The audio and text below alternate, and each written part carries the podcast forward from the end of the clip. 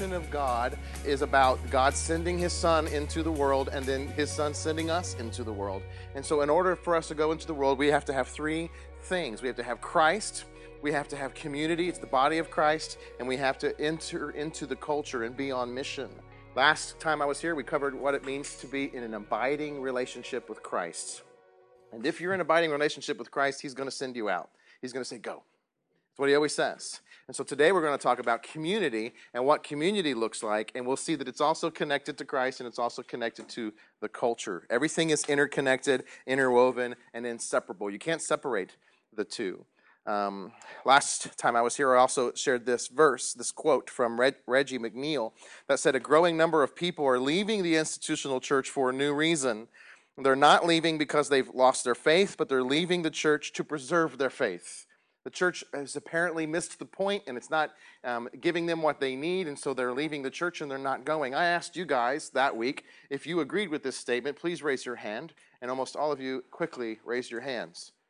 And the fact that you never raise your hand um, scares me, that you quickly raise your hand there.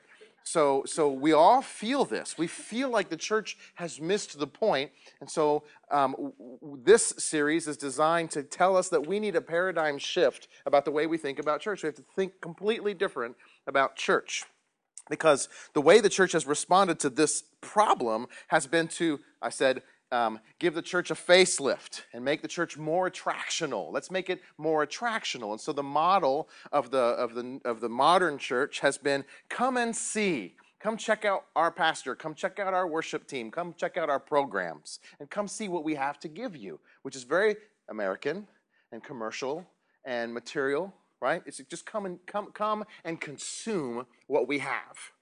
But the missional model, the paradigm shift that we need, if we understand what God is sending us to do, is to not think, come and see, but go and be. Get out of this room and get into the community at large, the neighborhood at large, and be Christ like to them and share the good news in some way to them. And I mentioned a few weeks ago a provocative statement that is, church, as we call it, which more appropriately would be called our worship experience on Sunday morning, right? Why do we say church? You, are you going to church? Shoot, brother, I am the church. You know what I mean? That's what we should say, but yes, I am going to church. we come to church, but really we should say we come to worship. Worship should not really be the front door to um, folks who are not Christians. Does that make sense? In other words, the attractional come and see model always said, bring your friends here and then let the preacher do the rest. Or maybe we even think in our mind, or God will do the rest, right? Bring, bring, your, bring your friend to church, and then God will do the rest. And that doesn't work. And so today we're going to talk about missional community. Let, let me start this off with a conversation. I said the church, the worship service, is not the front door to um, non Christians or to your neighbors or to your friends. So then you would ask, well, then what is the front door? And then I would say, the front door is your missional community. And then you would say, What's my missional community? And then I would say, I'm glad you asked. A missional community is basically an extended family on mission together. And then you might say something like, Oh, you mean like a small group? Or, or a home group? Or like a, a cell group or a life group or a community group? You, you mean something like that, don't you? And then I'd say, No, nothing like that, actually. And then you would say, well, then what's a missional community group again? And then I'd say, well, I can't really answer that question really simply. In order for me to fully answer that question so that I know we're all on the same page, I'm going to have to first introduce a little bit of vocabulary. And then I'm going to have to introduce a little bit of history. Sounds like school already. And then I'm going to have to explain what missional community is not because we're all kind of wired in some way and we have to have a paradigm shift. Then, at the back end of that whole conversation, we might be all on the same page about what a missional community is. So, unfortunately, I don't have a quick, simple, easy, fast answer. I have a long one. But I know the suspense is killing you, and I don't want to kill you. So, let me just give you a working definition immediately so that you know where we're going in case you fall asleep. A missional community, here by definition, is an extended family. So, think about 10 or 20 people who are on mission together, and that looks like this. They meet together regularly to share food and fun and prayer and life and resources and mission. That is the definition of our mission statement. When we say Seasons of Faith, Christ, community, culture, when we say community, we mean missional community, which is an extended family of 10 to 20 who are doing life together, sharing resources together, and are on mission together. And I'm going to explain what that looks like today, and I hope that you're just as excited about it as I am. So, first, let's do a little vocabulary. Um, when you look at uh, the, the, the history of the world, every culture that ever existed had at its core foundation the extended family. Don't think America, think every other culture in the universe, okay?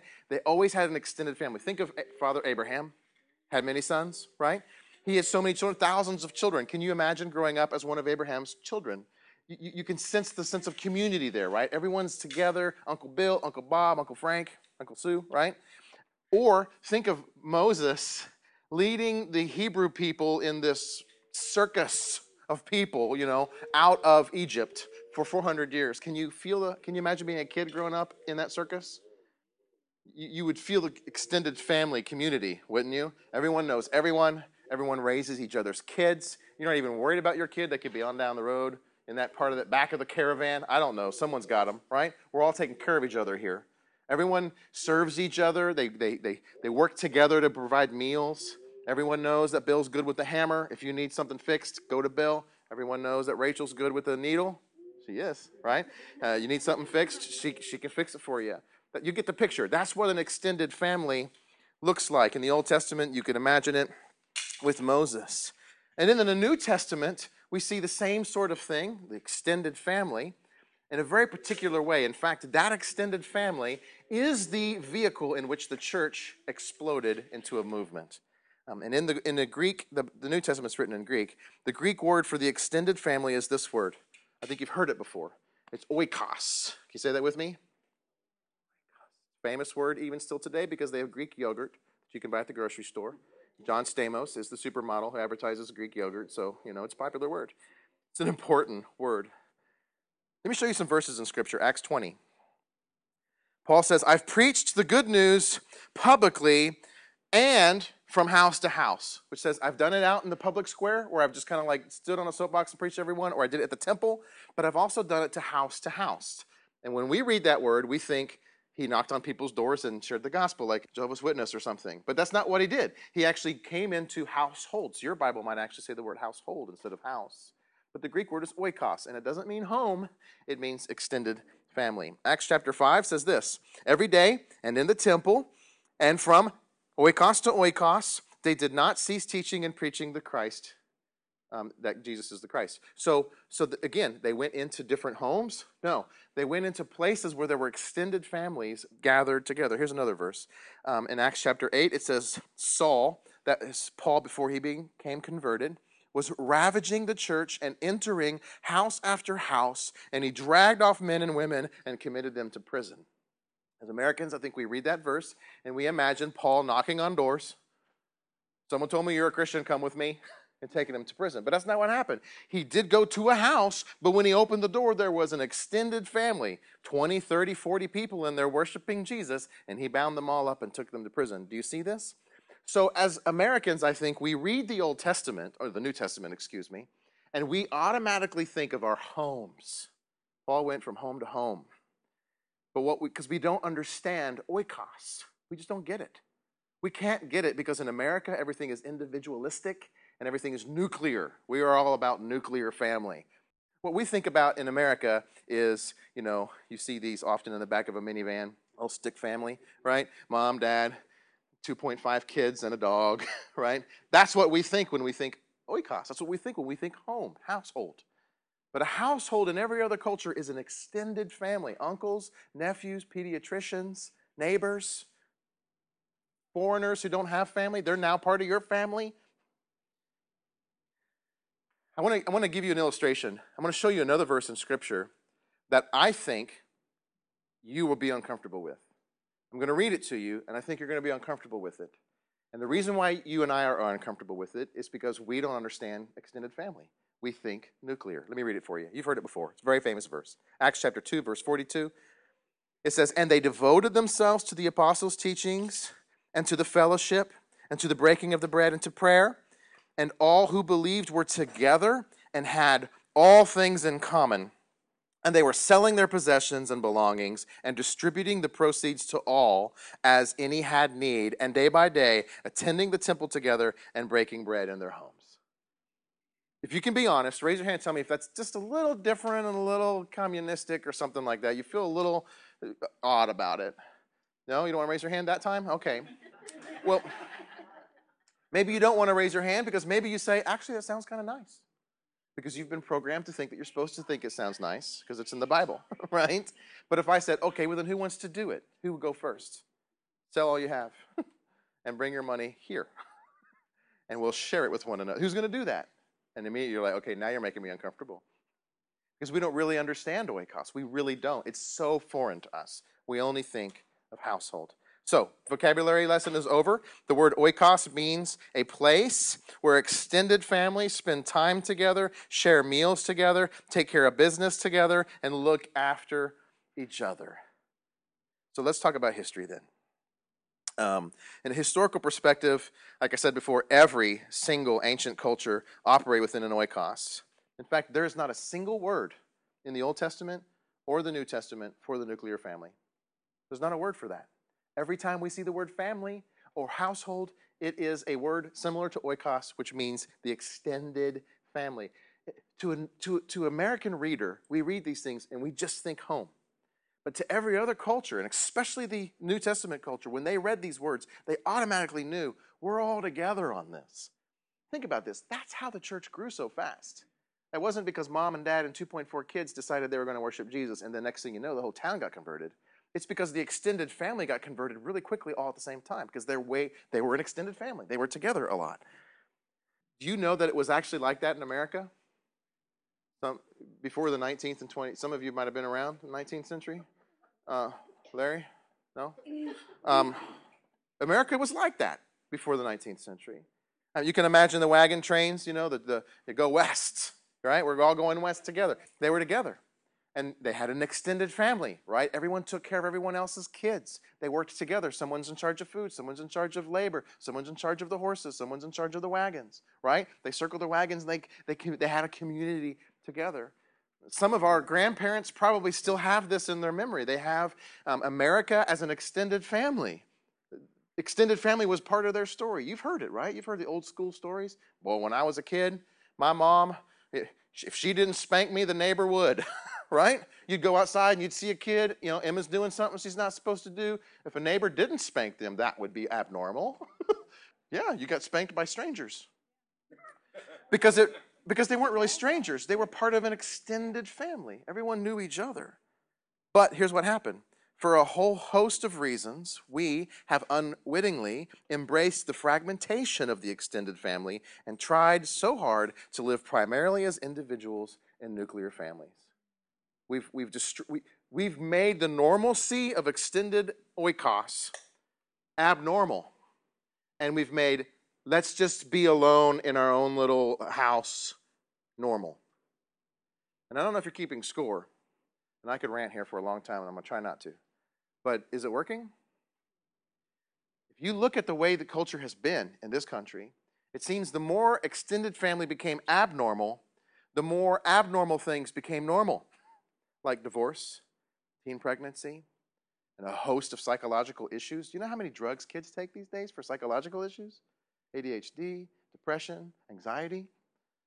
The extended family is no more. The, the, the, the, nuclear family reigns, and yet there's kind of abnormalcy in our country.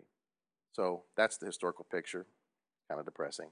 Oh, you know what? Let's look at a more modern historical, because I know sometimes when you talk history, you think, yeah, yeah, yeah. What about our own history? You might, you might remember this. Um, generationally, they had the baby boomers, right? You know who the baby boomers were? People had a lot of babies.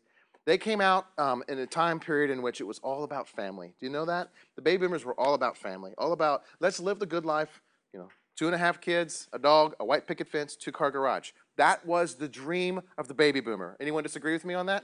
No. So, do you know what the most, oh, let me back up. Let me say this. If you're a missiologist, you study people so that you can understand what it is that they're in love with what it is that's important to them, what their values are. And one of the ways that you study cultures is to see what they create, what they produce.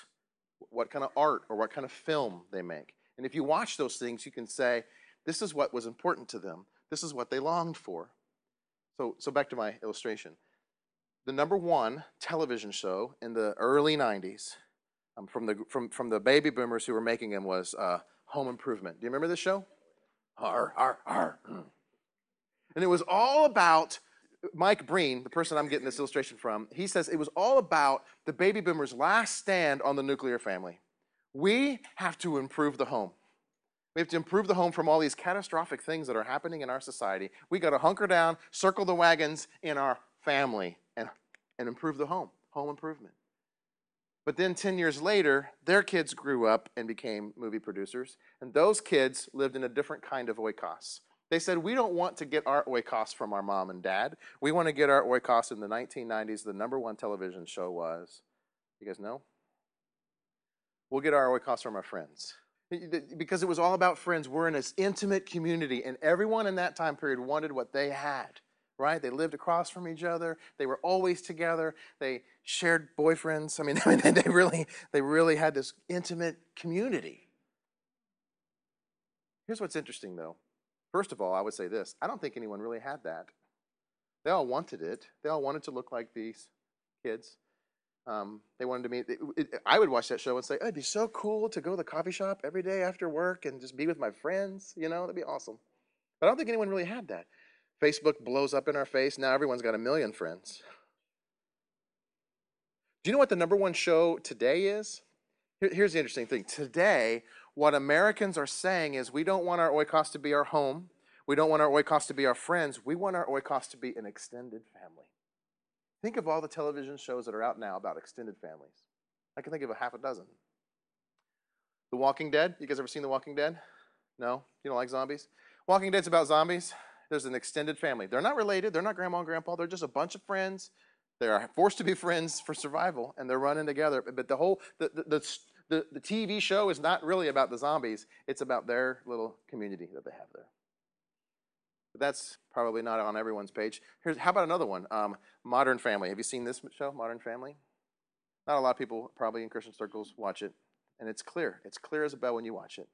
The family unit is not mom and dad, and it's not my friends, but it's this extended family of people, weird people, stepmom, stepdad, stepbrothers and sisters, um, who, where do these guys come from? They're just in the family. I don't know why, you know? Adopted kids. And it's just this long list of extended family, and people are in an intimate relationship with each other. And you see them. They're all different, but they love each other and they care for each other. And it's like our culture is saying, we don't want a home, we don't want friends. What we really want is an extended family. Because you know why? We're wired and designed for that kind of community.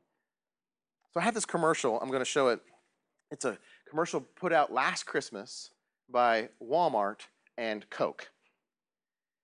And you'll see in this commercial how important community is the them. holidays are here again, so I'm inviting all my friends, the people who are close to me. They're my extended family. You've got my mom, my sis, my brother, my surprisingly cool stepmother, and the two kids that she had before she ever met my dad. Next, you've got my aunts and cousins. They showed up with several dozen friends of theirs. It's fine with me, I've got enough for all. Here in the hall, you got my office mates, my best friend, and his online date. They've all come here to celebrate. This is my family. My judo coach, my allergist, my MySpace friends and Twitter list, and the first girl that I ever kissed. You're beautiful, I love you. Cause there's one truth I have found, and it's never let me down. When you stock up on joy, there's enough to go round, singing joy, enough to go round. So did you see? Did you see it? Do you see the extended family? I've actually seen several commercials like that. It's a commercial produced by Walmart and Coke, but it really has nothing to do with Walmart and Coke.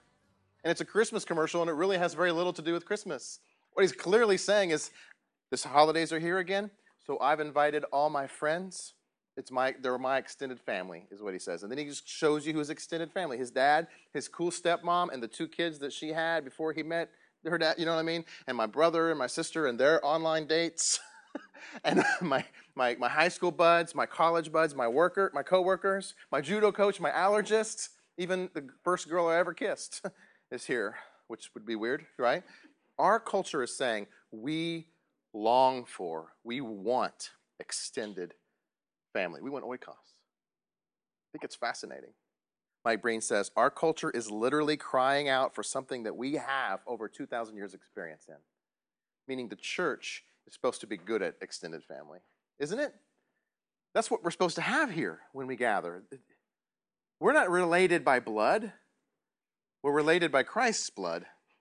And, and, and, and we're all different and we're unique and we, we, we celebrate that. And yet we know each other and we care for each other's kids. And we and if you, need someone who can fix something, you know Bill's good with the hammer, right? If you need a, something seamed, you know Rachel can, can do that. And we all serve each other. So do you see the value of extended family? Someone say yes. Have I made my point? Okay, good. So we've done vocab, we've done history. Now I got to tell you what a, what a missional community is not. I started off by saying a missional community is not a home group, and not a cell group, and not a community group, and not a life group. Why did I say all that? Because again, we need a paradigm shift. And in the church, in the past hundred years, I think the church has tried, it moved in the right direction. I think they had the right intentions to say, everyone get into a small group, and then that will solve some of our problems. And then now the church won't be just this big place where we attract people to, but now the church will be a big place that we attract people to, but then we send you out during the week to be in smaller groups where you actually get to know one another. And I'm just going to be honest, that doesn't work either. And the reason why is because there's no reason for you to get together on Wednesday night with a small group of people, right? I'll tell you why. Because you got too many things to do, because you are busy, because you really don't want people to know you, because you really don't want to know other people, you don't want to get up in their business. And so it doesn't work. What we have to have is a paradigm shift to say, no, it's not a small group, it's not a community group, it's not a Bible study. We don't need any more of that. It's an extended family who have to love each other and spend time together. We need a total, total paradigm shift. Let me tell you why. Here's the way church works today. Tell me if you think I'm wrong. The blue circle represents the context. Let's call that Owensville. And the green circle represents the congregation in a church. Notice there's a dotted line between the green circle, the congregation, and the blue circle, Owensville. Why? Because we kind of have like this open door policy. Anyone can come right?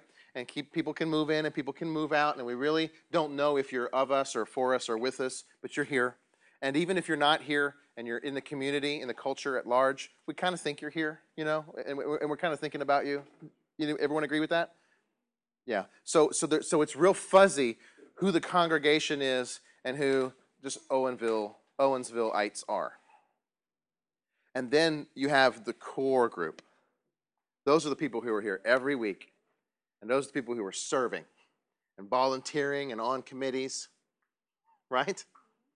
And the goal of the church that's established like that is let's move people from the blue to the green, and our ultimate goal is to move them into the red and get them serving. Raise your hand if you think that's the way church normally rolls.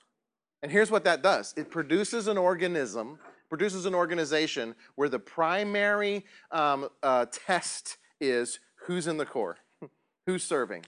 You've heard the old adage 20% of the work, I mean, 80% of the work is done by 20% of the people. The, the goal is to get everyone within that 20%. If the motto is it's always 20% of the people, how can you increase that percentage? Unless you grew the church bigger, right?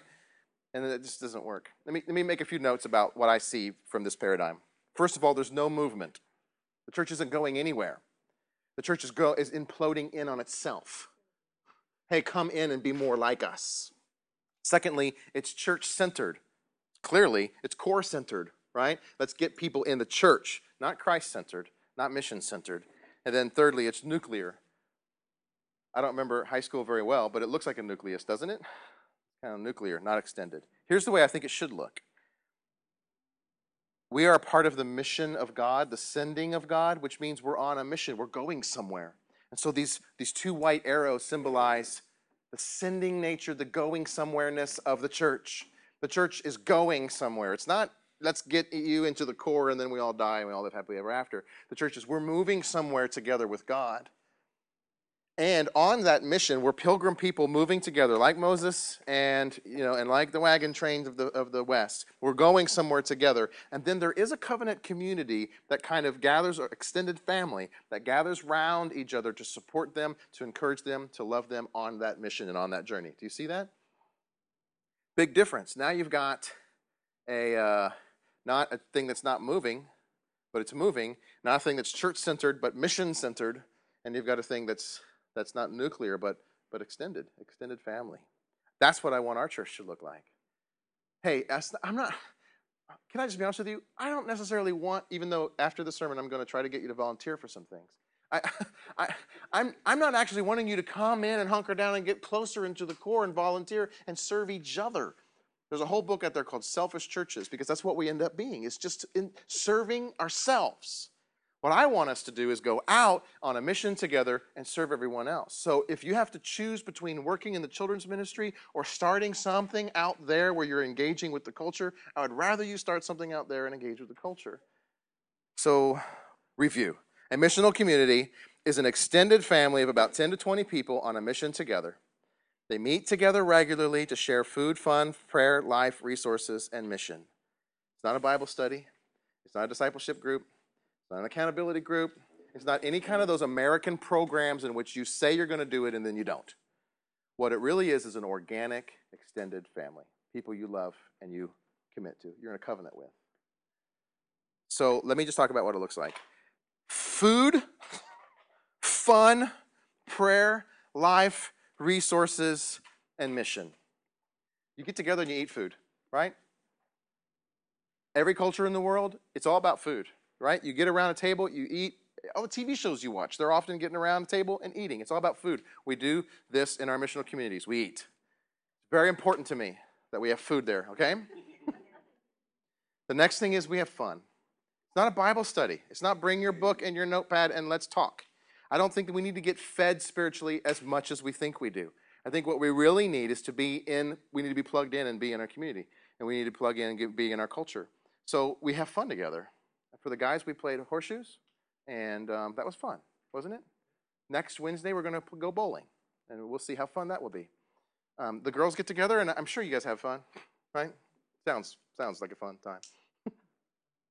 when we get together at Sue and Susie's house, or, or Doug and Kim's house, we have fun, don't you think? I think we do. We'll start to learn how to have more fun together. We pray. Uh, God, you see this in Acts 2, right? They pray together. They, they, they, met together in each other's home often and they prayed together. And we do that a lot here. We pray a lot for each other. We spend some time talking about prayer requests, and we do that a lot here. We share life together, which means we don't wear masks. We're like, this is who I am, and this is what I'm struggling with. And then what happens is when you have a real community is people start to feel more comfortable coming over to your house, and people then feel more comfortable telling you who they really are. We share resources. Like I said, Bill's good with a hammer, Sue's good with a, a needle and we share a mission, which I'll talk about next week specifically how we share a mission, which means we're on a mission together and we're not just here for each other, but we're actually constantly trying to reach out to the community at large. So, so here's the question that I need you to ask your, yourself and your spouse Will you make a covenant to be in community this year? And I've got some motivational music playing in the background to get you to say yes. Will you make a covenant to, to be in community this year? And the reason why I say it like that is because you have to make a covenant to be in community. Otherwise, you won't. Because Wednesday night will come and you'll say, Oh, I don't want to go over there.